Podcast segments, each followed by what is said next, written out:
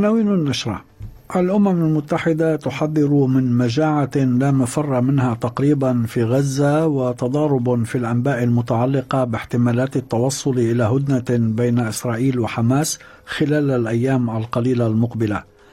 معدل التضخم في البلاد يحافظ على ثباته مسجلا ارتفاعا سنويا بنسبة 3.4 الولايات المتحدة تؤكد أنها لن ترسل أي قوات للقتال في أوكرانيا.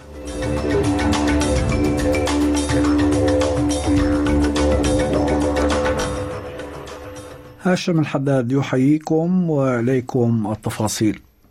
حذر نائب المدير التنفيذي لبرنامج الأغذية العالمي كارل سكاو أمس أمام مجلس الأمن الدولي مما وصفه بمجاعة واسعة النطاق لا مفر منها تقريبا في غزة خصوصا في شمال القطاع المحاصر حيث أصبحت المجاعة وشيكة في ظل عدم وصول المساعدات الإنسانية كما قال.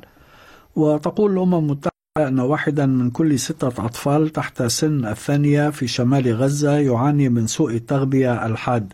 وأن جميع سكان غزة عمليا يعتمدون على المساعدات الإنسانية غير الكافية للبقاء على قيد الحياة.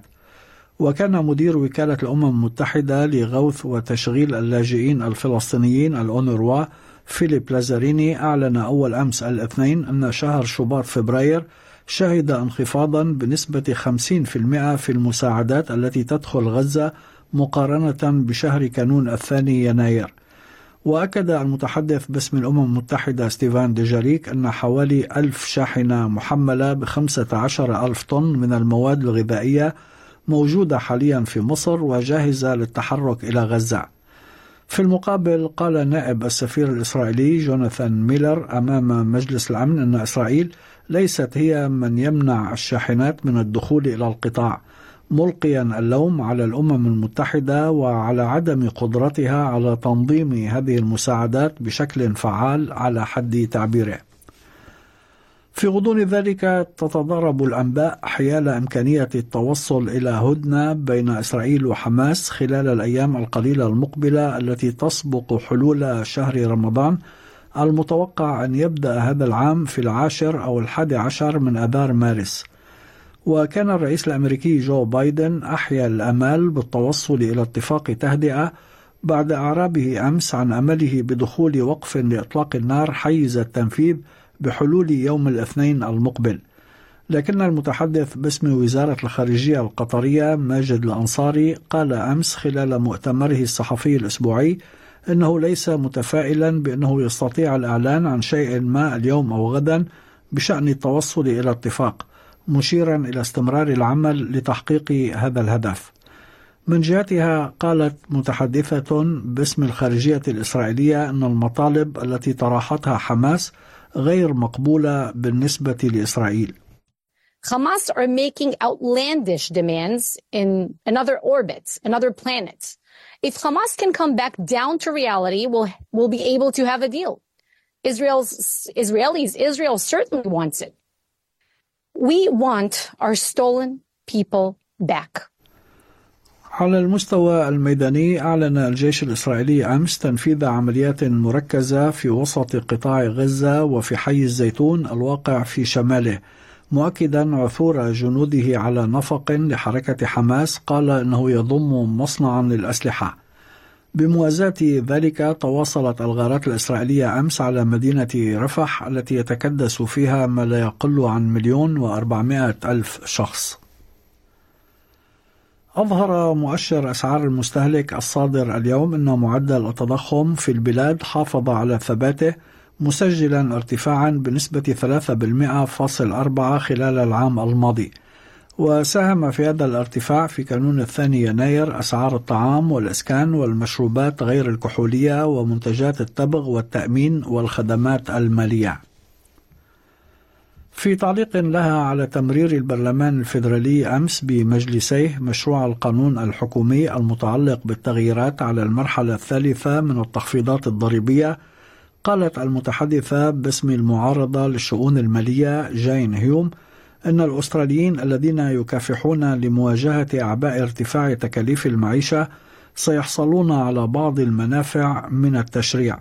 مضيفة أن ذلك لن يكون كافيا لمحو واقعة قيام رئيس الوزراء أنتوني البنيزي بالتراجع عن وعد انتخابي واعتبرت هيوم أن الحكومة اتهمت المعارضة بعرقلة أقرار مشروع القانون بهدف الحصول على التعاطف الشعبي عشية انتخابات مقعد دانكلي الفرعية في فيكتوريا.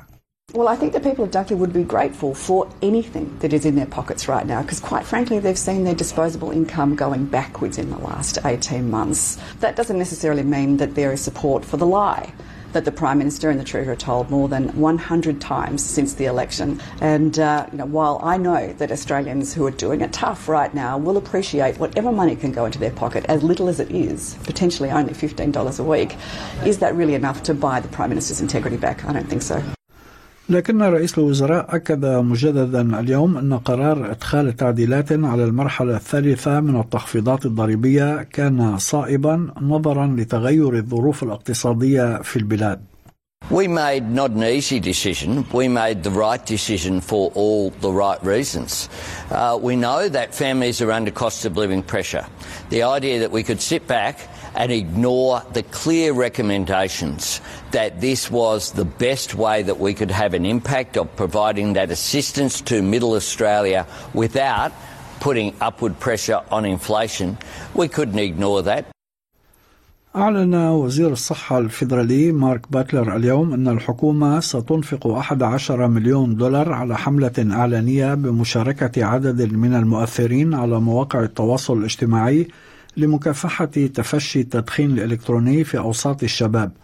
وقال باتلر أن شركات التبغ الكبرى تستهدف بشكل خاص اليافعين وطلاب المدارس لإيقاعهم في فخ الإدمان على منتجاتها الضارة بالصحة.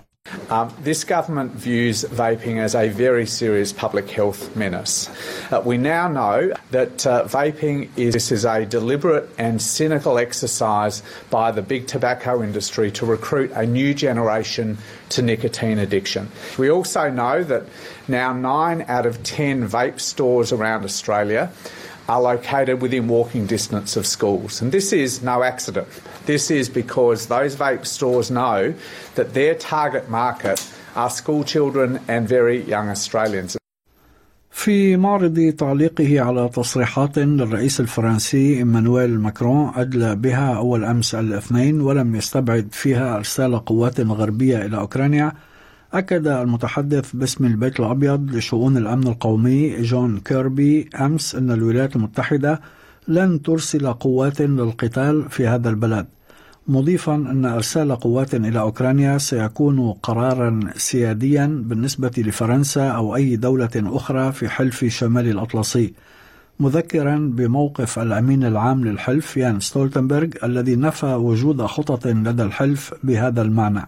a sovereign decision that every NATO ally would have to would have to make for themselves. You heard Secretary General Stoltenberg say himself he had no plans or intentions of, of uh, uh, certainly under NATO auspices of putting troops on the ground. And President Biden has been crystal clear since the beginning of this conflict. There will be no U.S. troops on the ground in a combat role there.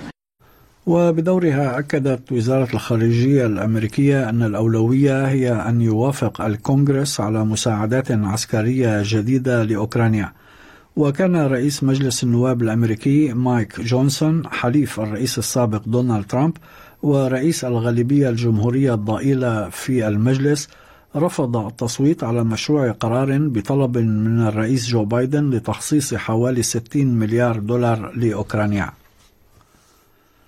في أخبار الرياضة قال يورجن كلوب مدرب ليفربول أن الفريق المبتلى بالإصابات بحاجة إلى معجزة في ظل الشكوك حول إمكانية مشاركة عدد من اللاعبين البارزين في المباراة مع ساوثامبتون اليوم الأربعاء في الدور الخامس من كأس الاتحاد الإنجليزي لكرة القدم.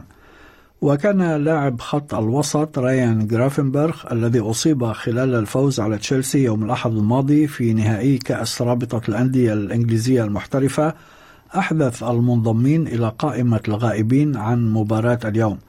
وقال كلوب أن الثنائي الهجومي محمد صلاح وداروين نونيز الذي غاب عن نهائي كأس الرابطة ليس من المؤكد مشاركته أيضا في مباراة اليوم. في أسعار العملاء العملات وصل سعر صرف الدولار الأسترالي في تداول اليوم إلى 65 سنتا أمريكيا. حالة الطقس المتوقعة غدا في أديلايد غائم جزئيا 27 درجة بريسبن مشمس 31 هوبارت غائم 25 داروين ممطر وعاصفة محتملة 32 بيرث مشمس 33 درجة. ملبون غائم 25 سيدني مشمس 36 وأخيرا في العاصمة الفيدرالية كامبرا مشمس 34 درجة.